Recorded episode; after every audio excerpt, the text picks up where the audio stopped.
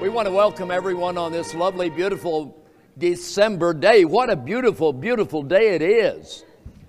Uh, I can't believe that we're into December this far and we've been seeing some sunshine.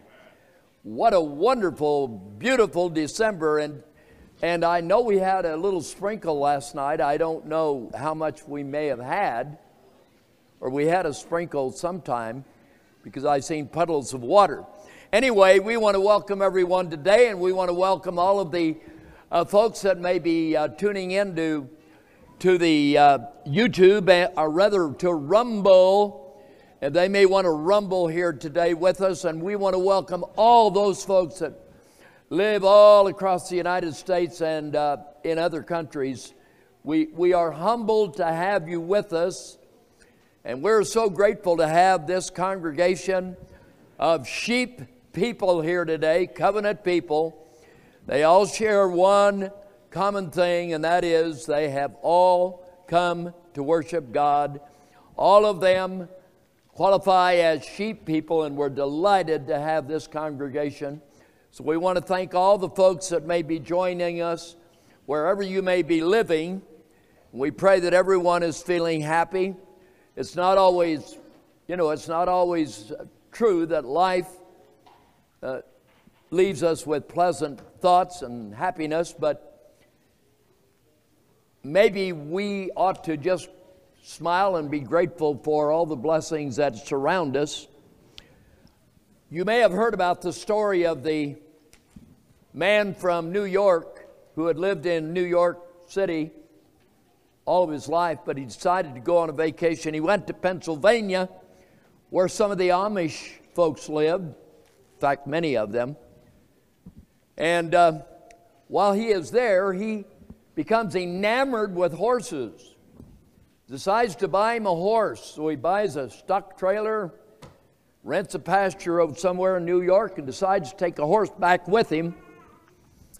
And he negotiated with this Amishman to buy this horse, and the Amishman told him it was a very nice, obedient horse.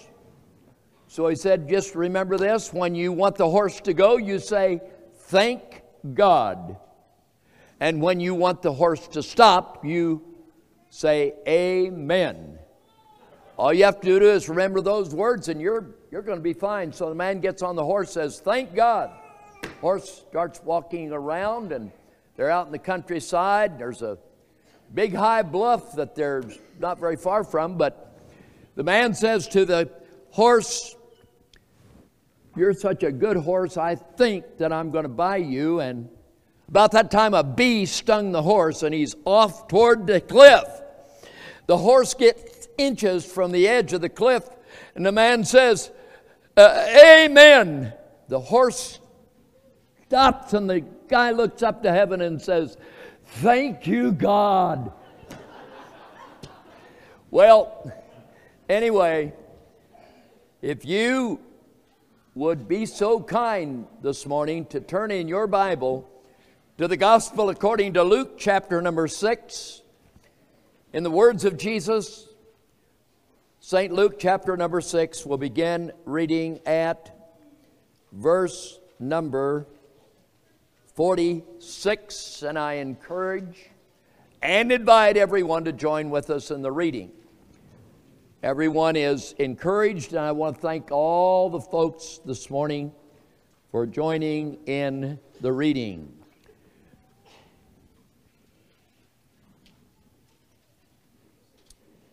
Beginning in verse forty-six, Luke chapter six.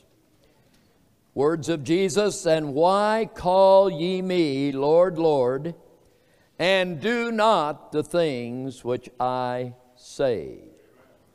Whosoever cometh to me and heareth my sayings and doeth them, I will show you to whom he is like. He is like a man which built a house and digged deep and laid the foundation on a rock. And when the flood arose, the stream beat vehemently upon that house, and it could not shake it, for it was founded upon a rock. But he that heareth and doeth not is like a man that without a foundation built a house upon the earth, against which the stream did beat vehemently, and immediately it fell, and the ruin of that house was great. Let us pray. God our Father, thank you for the enduring, persevering Word of God through the centuries, that you have given us a revelation, O merciful God, that has survived empires, wars and rumors of wars. Nations have come and gone. Kings have ruled and reigned, but your word endures forever.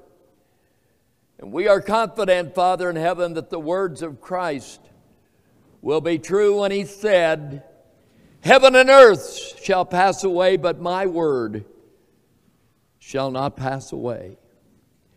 Upon that word we rely today, Father in heaven. We purpose to build our lives upon the truth and veracity of that word. We ask you now, Father in heaven, for and on behalf of all this congregation of your covenant people, that you would inspire us all to build a house of faith that is resting on the rock, the rock being our Lord Jesus Christ. Help us, O merciful God, to build upon the rock, that the storms of life, that the winds may blow and the rains may pour down, but our house will stand and survive amid all the trials and tribulations of this life and world. So, living God, guide us in this lesson today, for we know, as the scripture has said, except the Lord build the house, they labor in vain that build it. Except you guide this lesson, Father in heaven, it will be no more than a tinkling cymbal and a sounding brass. Father in heaven, into your hands we commit the next few minutes. May your name be glorified, your kingdom advanced, and everyone in this congregation be motivated and inspired to build a house of faith resting upon the rock. In Christ our Savior, I pray. Amen. Beloved, we live in a very turbulent world. Sometimes we wonder if the world is going to hold together from day to day. And someone has said that the year twenty twenty-four coming up is probably going to be one of the more decisive years in the history of America. Nobody knows how it's going to all turn out yet. There's a lot of forecasting going on. But one thing we may be sure, that whatever may be ahead, God holds the future in his hand. And the safest way, the best way to prepare for what lies ahead, whatever that may be, is to have a house of faith that's built on the rock. Jesus said, in speaking to his disciples in Matthew sixteen, eighteen, upon this rock, upon this rock I will build my church, and the gates of hell shall not prevail against it. Now we all know that the rock is the divinity of Christ. Jesus Christ is the rock. He is God in human form that came to this earth as the kinsman redeemer for the people he died to redeem. So he is the foundation. He is the rock. And if our faith is resting on Christ, remembering the words of Saint Paul, Galatians two twenty, Saint Paul said, I am crucified with Christ. Nevertheless, I live. Yet not I, but Christ liveth in me. And the life that I live, I live by the faith of Christ Jesus who died for me.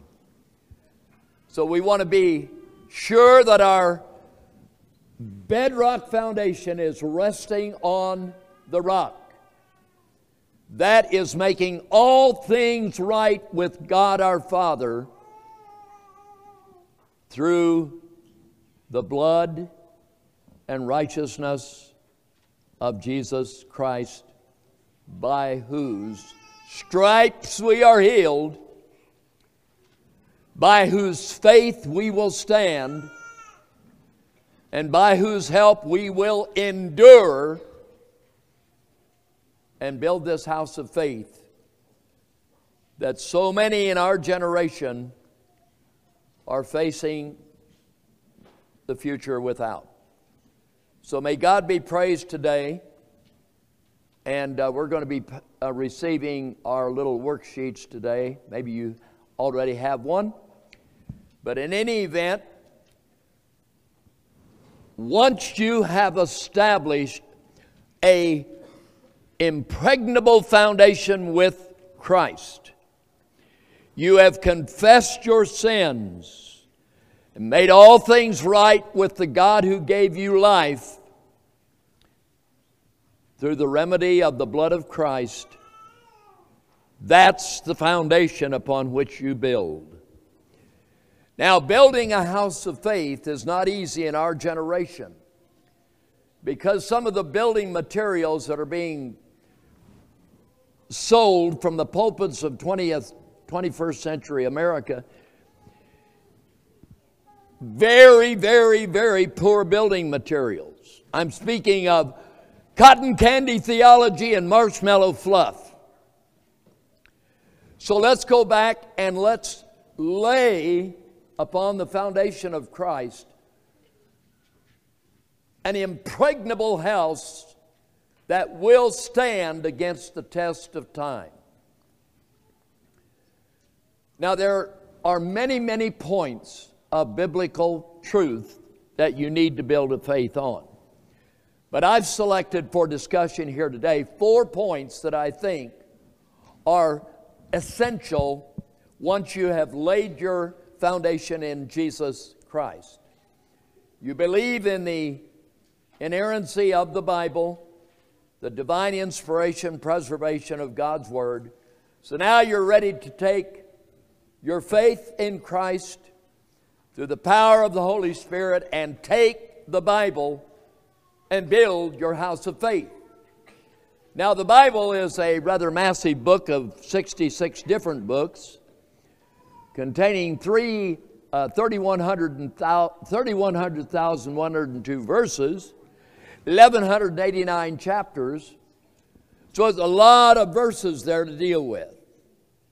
And it's nothing short of amazing to see what the denominational church world and the twenty-first century have done with those eleven eighty-nine chapters, thirty-one thousand one hundred two verses.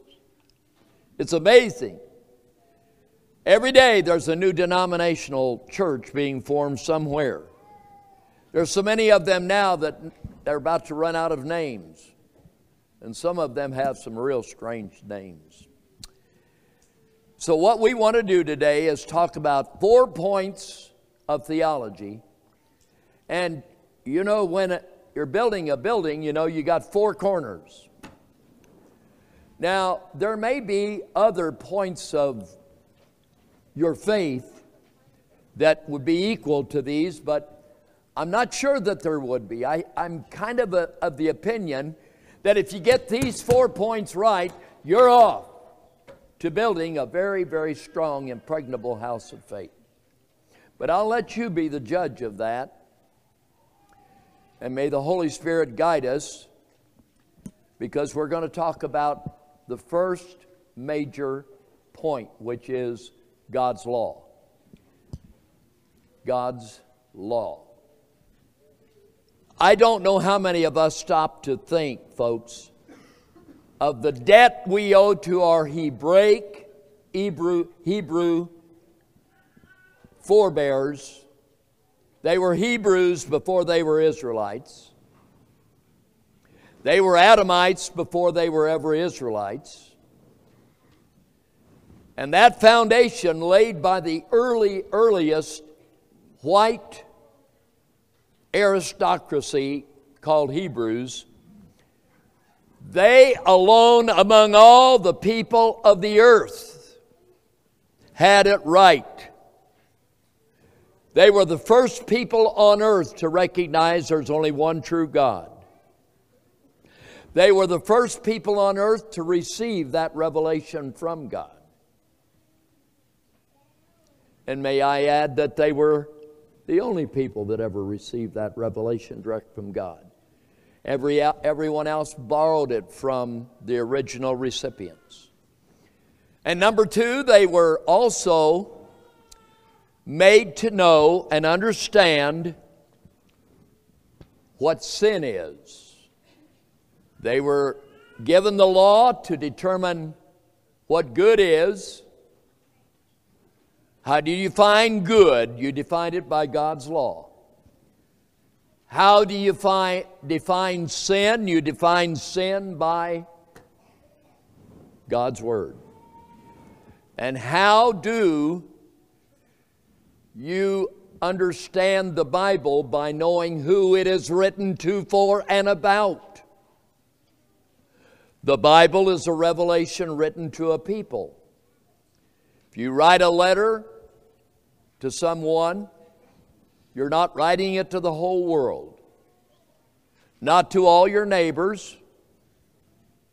When God wrote the Bible, He didn't write it for the whole world. Now, some people choke on that. He wrote it for the people that He sent it to. Genesis five one, this is the book of the generations of Adam. Case closed. It's not the book of anyone else. When He identified the people that would be the recipients of His grace, they were all Hebraic Adamites, but He gave them a new name, and they took on the name of their father, their ancestor, Jacob. So they were then called Israelites. So they migrated from the name, original name, Adamites, became Hebra- Hebraic people, descended from Eber, the line of Shem, and then on out to Israel. And then, that word salvation is a word that is critical. Did God intend to save the world? If that was God's intention, how's it working out? If it was God's intention to save the world, help me. How's it working out? It isn't. But what if we were to believe that God chose from the foundation of the world a people to be the recipients of His grace? And when Jesus in John seventeen, verse two said, words of Jesus, John seventeen, verse two, Thou hast given Him power over all flesh, that He, Jesus Christ, should give eternal life to everyone that God the Father gave Him. So God is not going to lose anybody. He chose an elect company before time, to be called in time, to be saved in time. God is not sitting up in heaven biting His fingernails wondering, who's going to choose me today? Ye have not chosen me, but I have chosen you and ordained you that you should go and bring forth fruit. John fifteen, verse sixteen. So let's talk about law. What does the Bible say about law? Now, you know what the majority of Christians believe. They believe the law is invalid, invalid, nullified by the blood of Christ. In fact, a lot of preachers delight in saying the law was nailed to the cross. Lie. The record of your sin is what was nailed to the cross. The record of my sin. Not the law. The record of our sin. So looking at our sheet, what does the Bible say about law? Well, let's just look and see what the Bible does say. I've got the verses out there, so you don't even have to turn in your Bible. Let's look at Romans seven twelve. Wherefore, the law is holy, and the commandment holy and just and good. Does that sound like something that God would suddenly throw away? Don't think so.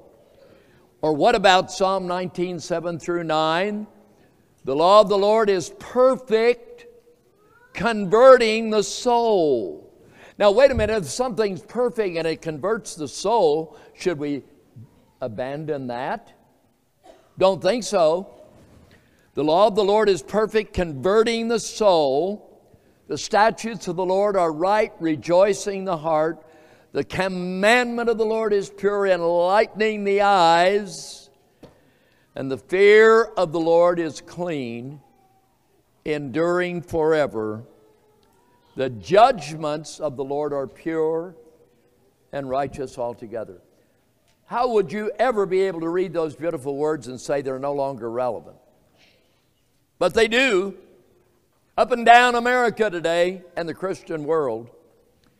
Now, so the question is, what is the law? The law of God is the definition of good as opposed to evil, and expresses the righteousness of God's holiness and character.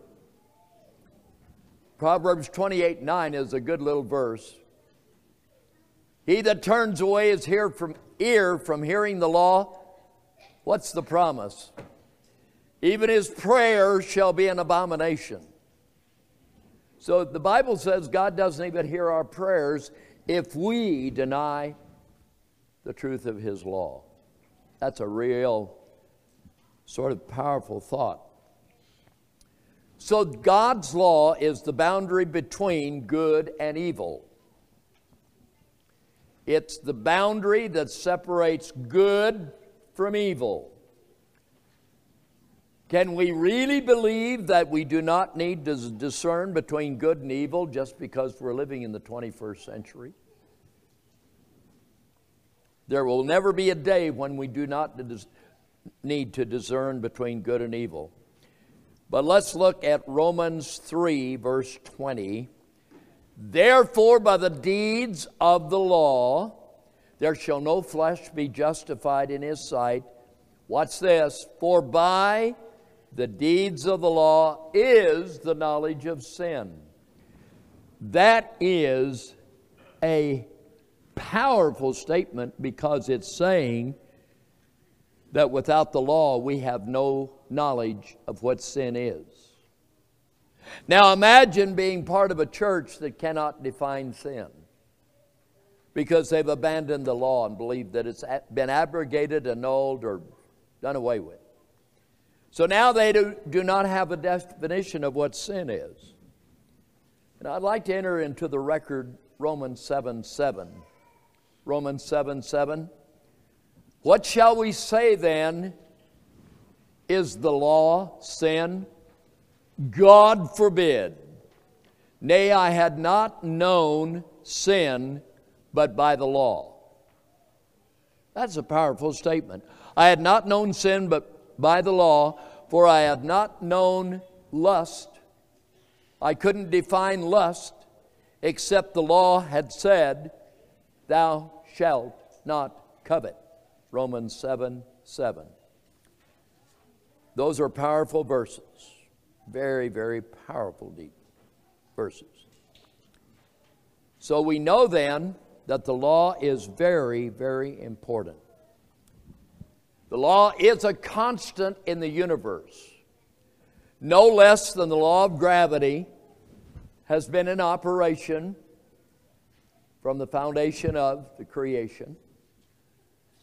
And God's moral standard for his entire universe There's a, there's a moral law that operates. It's constant. In every generation, the constant of God's law meets up with man's rebellion into sin, and God's law always wins. Sin never wins, but God's law does. Because the law is a reflection of God's righteousness. So what does the Bible say about sin? Let's move on to sin for a minute. We know that law defines good. The Hebrews introduced the world to the one true living God. Hear, O Israel, the Lord our God is one God. Not multiple gods, one God. So what does the Bible say about sin? Let's read it from the record. First John three, four, Who's Whosoever committeth sin transgresseth also the law, for sin is the transgression of the law. I rest my case. Sin is the transgression of the law. Do away with the law, and you no longer can define sin. Romans three twenty, therefore by the deeds of the law, there shall no flesh be justified in his sight, for by the law is the knowledge of sin. James two, verses nine through ten, but if ye have respect to persons, you commit sin, and are convinced of the law as transgressors. For whosoever shall keep the whole law, and yet offend in one point, is guilty of all. So that's, that's why we need a Savior. If righteousness were to be achieved by the law, it would have to be kept in perfection. Since we're flawed from original arrival into the world, we arrive into the world flawed. We have no ability to keep the law in perfection. We need a Savior. So moving on, we know that, firstly, sin is transgression of God's law, an overstepping of the law, the divine boundary between good and evil. That's what law is. It's missing the mark, the mark of God's righteous law. And then next, B, sin being the transgression of the law is the only means by which the guilt of the sinner can be established.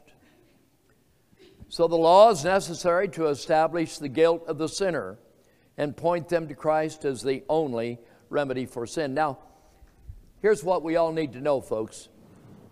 All white, Anglo-Saxon, Germanic, Scandinavian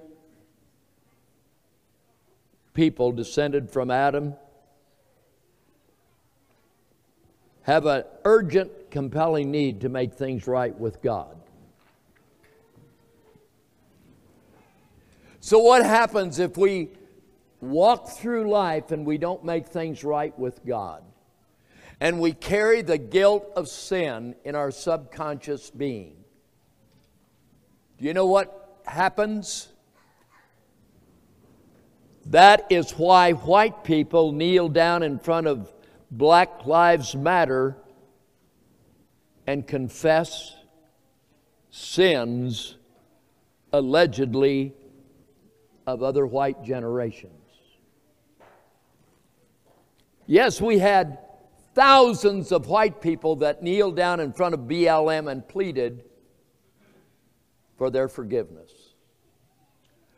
The only forgiveness they needed is at the cross of Christ. Not B L M. B L M is not going to give them anything but trouble, sorrow, and heartache. But we live in a generation of people that are guilty before God's righteous law and have no clue how to unload the guilt because the pulpits have refused to preach God's law. What a sad commentary on the pulpits of our generation.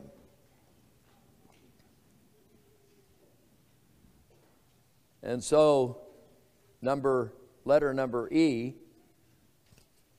or rather C, we can say as long as sin exists, the law will be there to judge sin. Can we accept that? As long as there is sin in the world, the law is going to define sin and judge it. You can count on it. Romans three, Romans five thirteen, for until the law, sin was in the world, but sin is not imputed where there is no law. Think about that statement. Sin is not imputed where there is no law. Do away with law, you no longer have any authority to even talk about sin.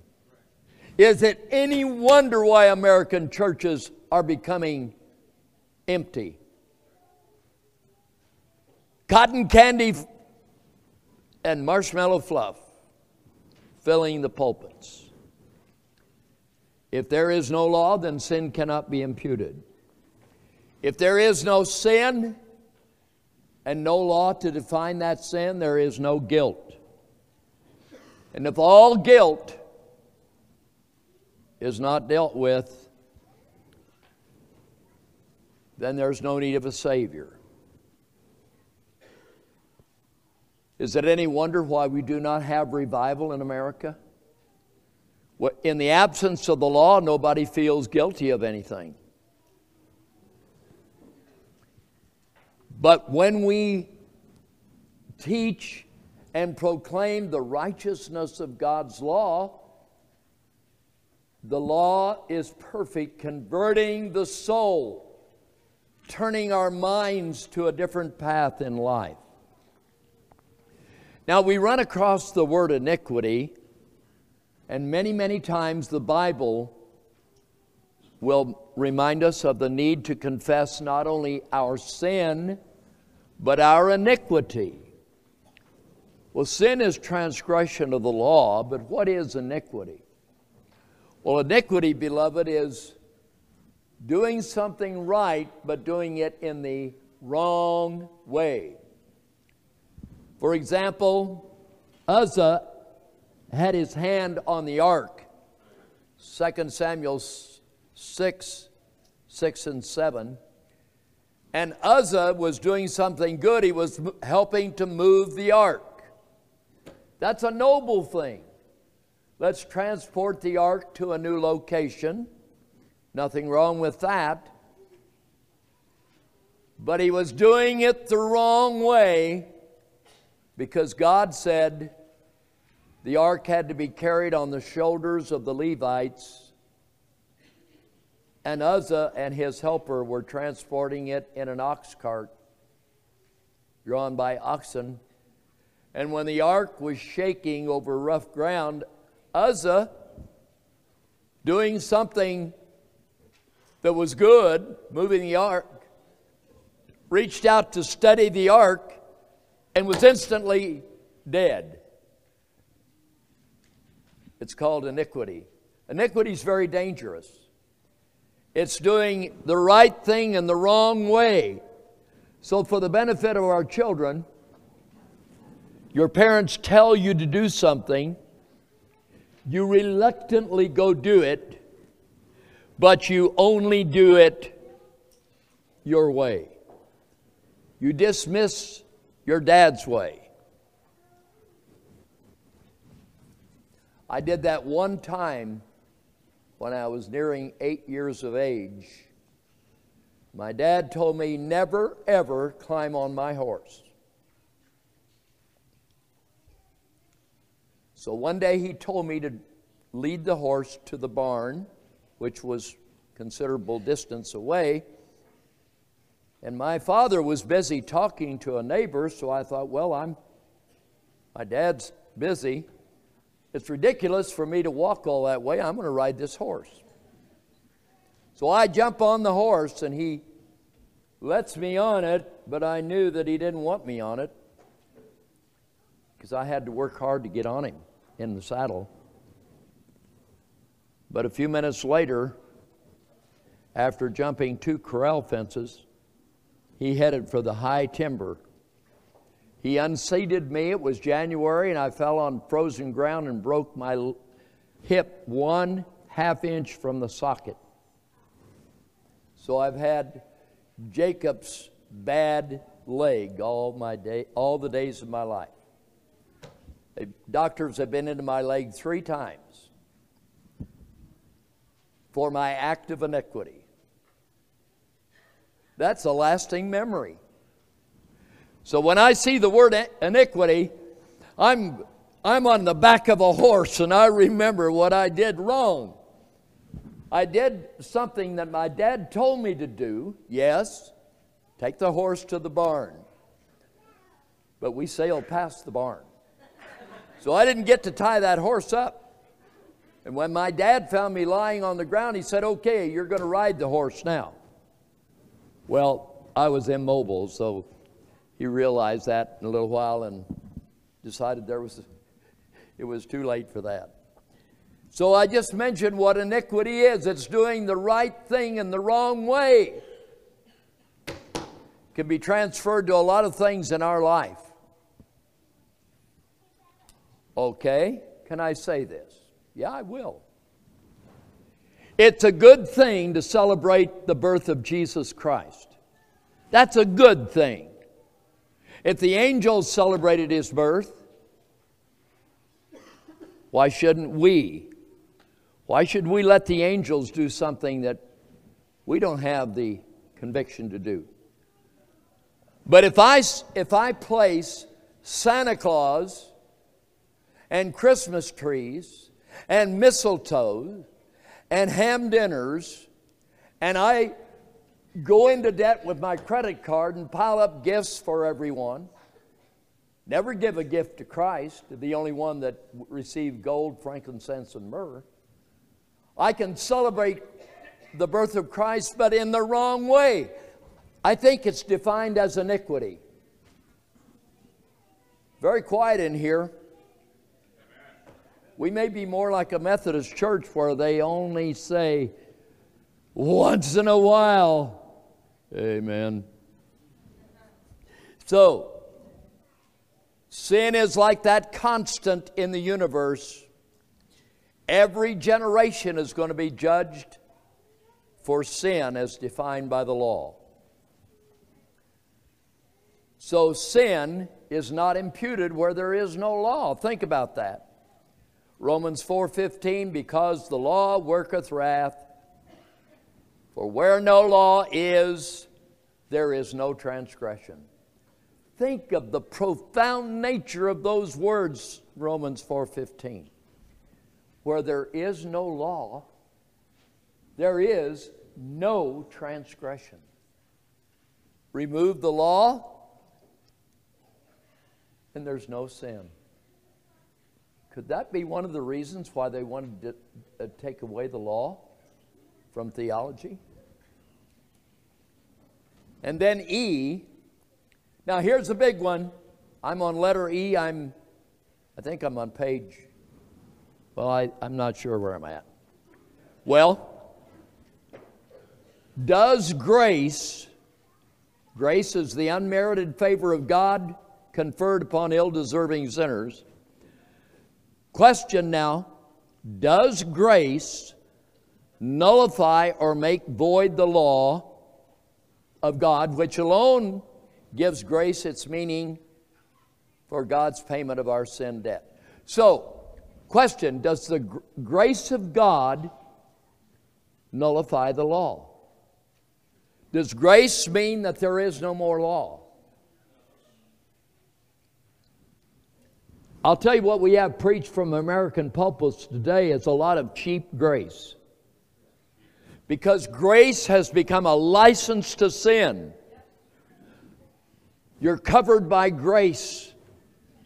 And if you sin, grace has covered you. That's, that's a very, very dangerous walk in life to be walking. So what does the Bible say then? How about Romans six one? What shall we say then? Shall we continue in sin, transgression of the law, that grace may abound? If grace is going to alleviate us from sin, shall we not only sin a little bit, but sin a lot, so that grace can really have a heyday in our life? What does the Bible say? Romans six one. God forbid. Boy, I'll tell you, everybody's Bible ought to be marked here.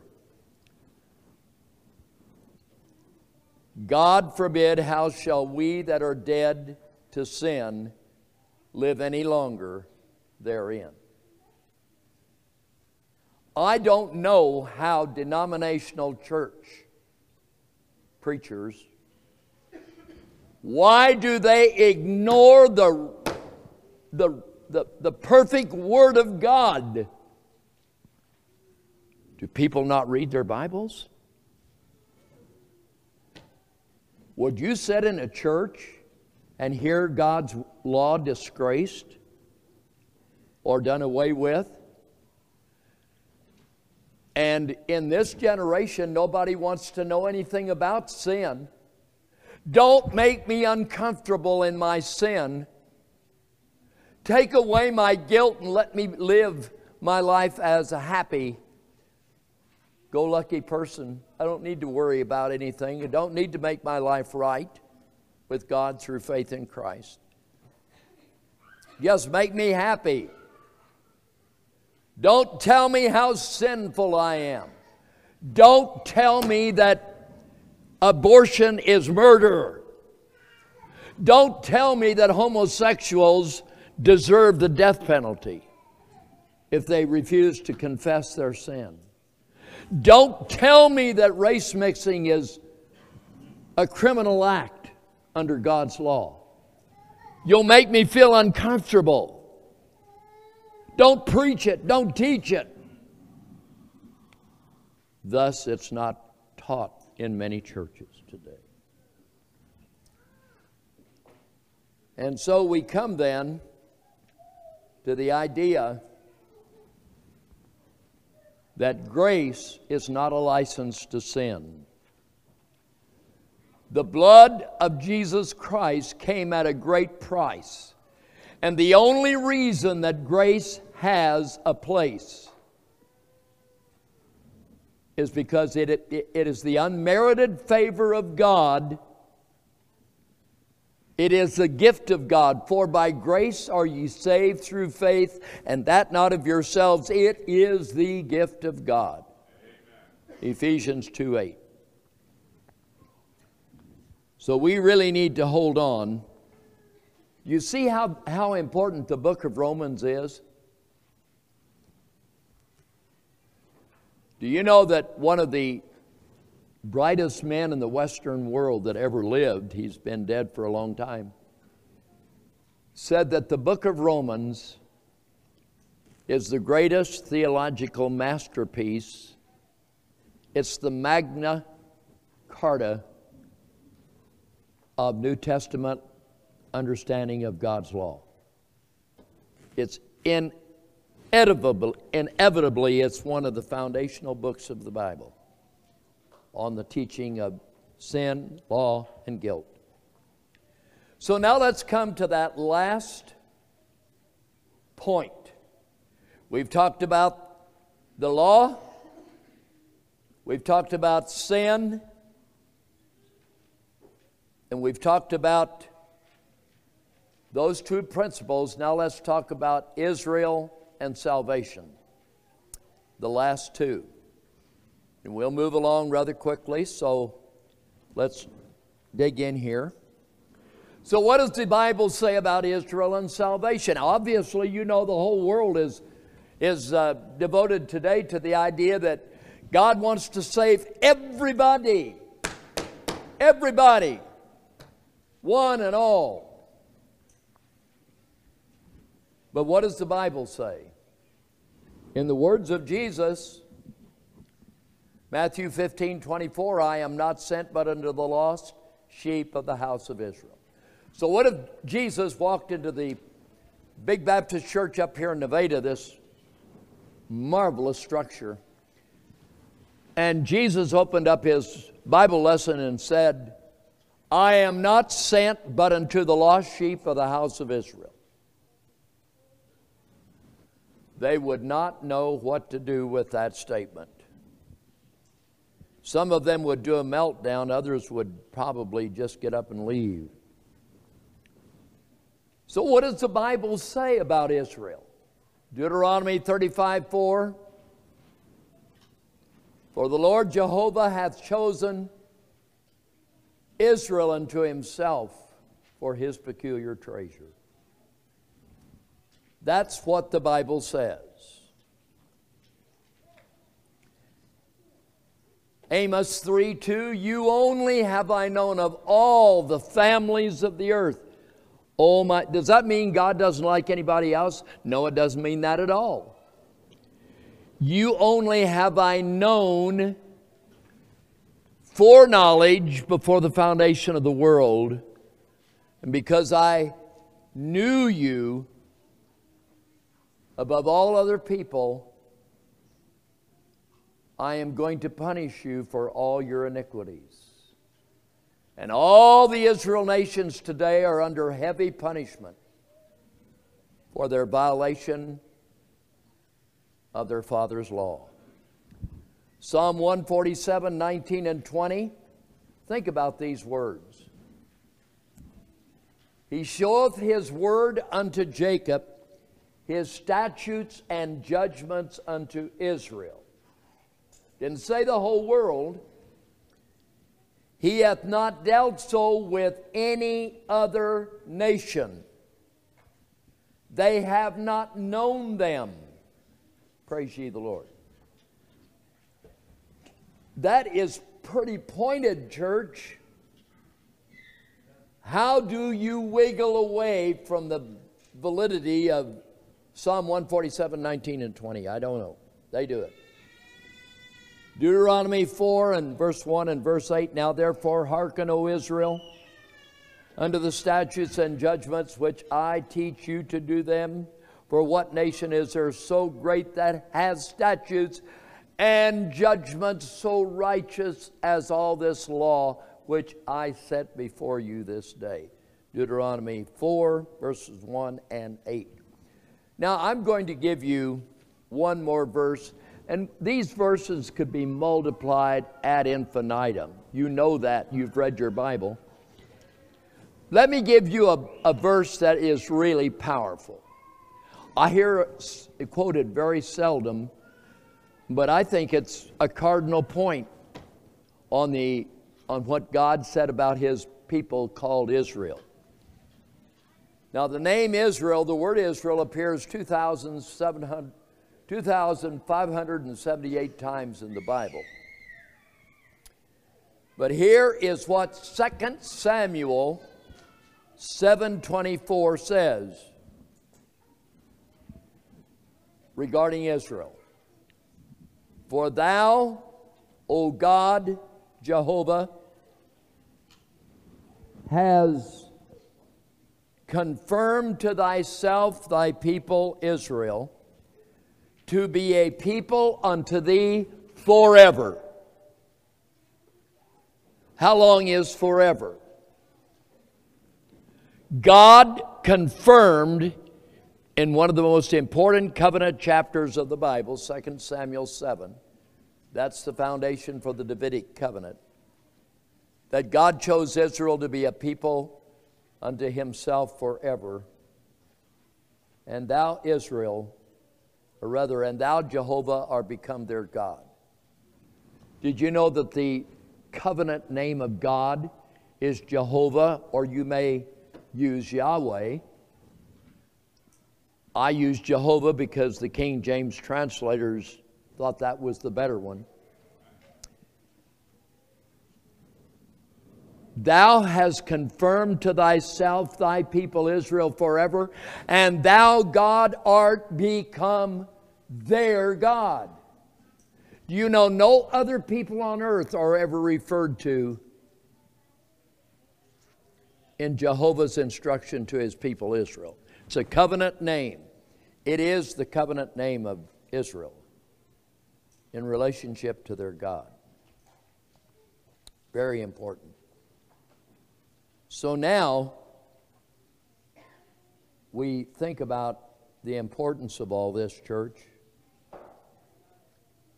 And we ask the, ourselves the question. Now, this is pretty monumental. What people under heaven were placed under the law?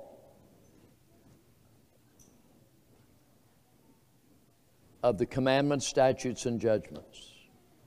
Let me read it from the Bible. I'm going to read Romans three nineteen. I know we've been in Romans a lot. Romans three nineteen, now we know that whatsoever the law saith, it saith to them who are under the law. It's not speaking to the whole world. It saith to them that are under the law, that every mouth may be stopped and all the world may become guilty before God. So what people were placed under the law? He showed his word unto Jacob, his statutes and his judgments unto Israel. He hath not dealt so with any other nation. Psalm one forty-seven, nineteen and twenty.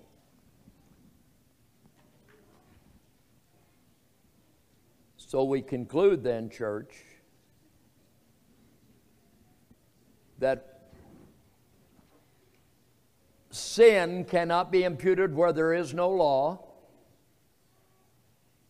So the, the people that ought to make things right with God are Israelites. You see, it's one thing to know who you are. It's altogether another thing to make sure that your genetic heritage is not the only octane in your gas. If you're standing and depending on race only, your house will crumble. You can count that as a prophecy or whatever else you want to say. Without Christ, the foundation of your faith, your genetics will crumble one day. You must, you must, you must have Christ. If your faith in Christ is not a higher priority than who you are, you are yet to learn what it means to be a Christian and to belong to Christ. So the Bible tells us then, Romans five thirteen, for until the law, sin was in the world, but sin is not imputed where there is no law. Is God going to judge the noisome beasts that rioted in the summer of twenty twenty? God going to judge them? He left it to man to judge those people. God isn't going to call them up on the day of judgment and judge them for lighting fires in sixty cities of America, bringing down police stations, bringing down federal buildings. Few of them were, were arrested, but none of them ever served any prison sentence. That the prison sentences were reserved to the January sixth peaceful protesters mostly. And the only violence in that whole million body march were the embedded F B I agents who led the parade of violence with their helpers Antifa and B L M.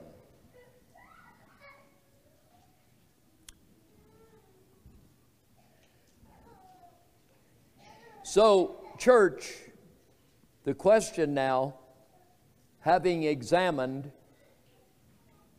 law and grace, having examined sin and how sin is imputed, and having identified Israel as the recipients of God's law and the recipients of His grace, how do we appropriate and deal with the issue of salvation? So in our world today, we have millions and millions and millions of people who honestly believe, sincerely, many of them, they believe that they choose God. They choose God.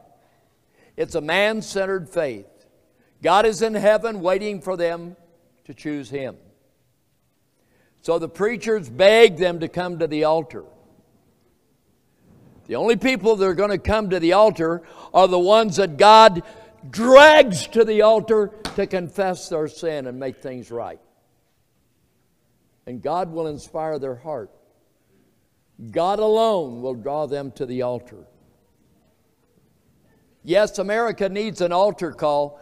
We need an altar call for all the Israelites of this land who are living in transgression of the law, unaware of their guilt and their urgent need for Christ. So, do we then make void the law through faith? The answer is, God forbid, yea, we establish the law. Everyone needs to mark Romans three thirty-one. That, lo- that one verse dispels all the anti-law sentiments of the pulpits across this land. Do we then make void the law through faith? God forbid, yea, we establish, we establish the law. So, church, in closing here, because we've got to really hurry, there are three purposes for the law. Help me to finish quickly. Three purposes. Number one, the law defines sin, establishes the guilt of the sinner. The law is our schoolmaster to lead us to Christ. Galatians three twenty-four. The law accuses, convicts, judges, and condemns us as guilty before a holy God. We as a sinner with a right heart honor God. We honor God by confessing our sin by the standard of the law, God's righteousness. We confess our guilt. We acknowledge our sin, that we are justly condemned by the law. And before a holy God, we stand condemned and ready to be judged. Christ, on our behalf, has endured the penalty of death and suffering by taking that judgment which belonged to us and transferring it to Himself as our substitutionary sacrifice. For by grace are ye saved through faith. It is the gift of God. What a gift salvation is. So the gift of law is that it leads us to Christ. Number two, the law is a standard by which the Holy Spirit sanctifies us. The only way we become saints, from the word sanctified, is by the sanctification and work of the Holy Spirit. But I need to confirm that with a verse. I have a lot of verses here, but I'm just going to give you one. This is a good one. But we are bound to give thanks always to God for you, brethren, beloved of Christ, because God from the beginning hath chosen you, all you Israelites, to salvation through sanctification of the Spirit. To be sanctified means that you will purpose to live your life unto Christ and not walk the way of the wicked. Will you live a sanctified life? That's the purpose and work of the Holy Spirit in your life. And finally, without turning to First Timothy three, eight through ten, Saint Paul says the law is good. The law is, is really good if it's used lawfully. Qualifier. Because God intended the law for the wicked. It was intended to put a check on wickedness so that legislatures in governments ruled by men would not legislate their own laws, but legislate God's righteous statutes. So there would be statutory criminal violations for abortion, as there was in this country. From Jamestown sixteen oh seven until nineteen seventy-three, that's a long, long span of history, more than three hundred fifty years. Abortion was murder. Now it's met, now it's not only approved by the government, but the government uses tax money to enforce it or to make it available, should have said. Race mixing was wrong from Jamestown till nineteen sixty-eight. Loving versus Virginia overturned three hundred sixty years of interracial marriage being a criminal act. So the law was given that godly men in government would legislate God's statutory law and not our own. That was the third purpose of the law. And finally, dear congregation, in closing this lesson, I remind us all that when Christ went to the law, when Christ went to the cross, I'd like you to think about this. The Bible tells us in Galatians three thirteen, for Christ hath redeemed us from the curse of the law.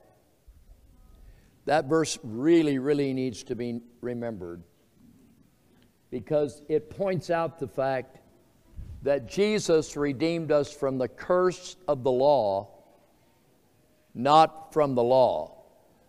The penalty of the law is what Jesus paid at Calvary. So he took the curse that belonged to us as guilty sinners and endured the pain and the suffering of Calvary in our place. He took the curse, and we were the recipients of his grace. What a God, what a Savior. Let's stand.